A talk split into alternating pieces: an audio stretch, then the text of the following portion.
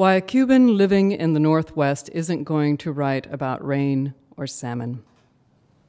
Right off, there's already enough rain. I'm not inviting it into my poetry.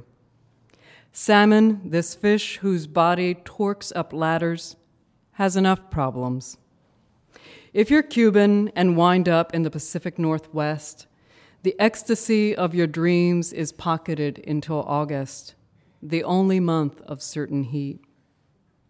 You troll the Asian produce stands for malanga, Scotch bonnet peppers, and the elusive green plantain. You wait months for the only Desi Arnaz C D in the Seattle Public Library's holdings, even though there aren't any other holds on this particular item. My name is Felicia Gonzalez, and um,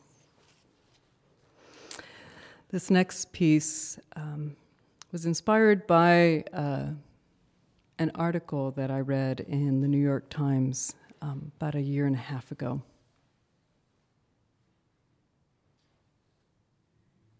It has, the other thing that I'd like to share with you, that it has um, the voice uh, of the father who was interviewed for this piece.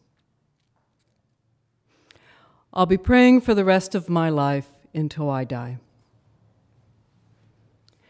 The New York Times report was wrong.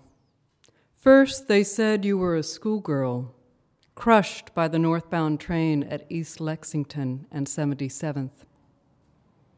In fact, the body was that of Rose Manco, a lawyer who never married and loved cats. The news said you dropped a black nylon backpack and jumped off the platform to retrieve it. Rose, what were you hoping to retrieve? Your own girlhood? Your mother's joy before she went to the nursing home in New Jersey?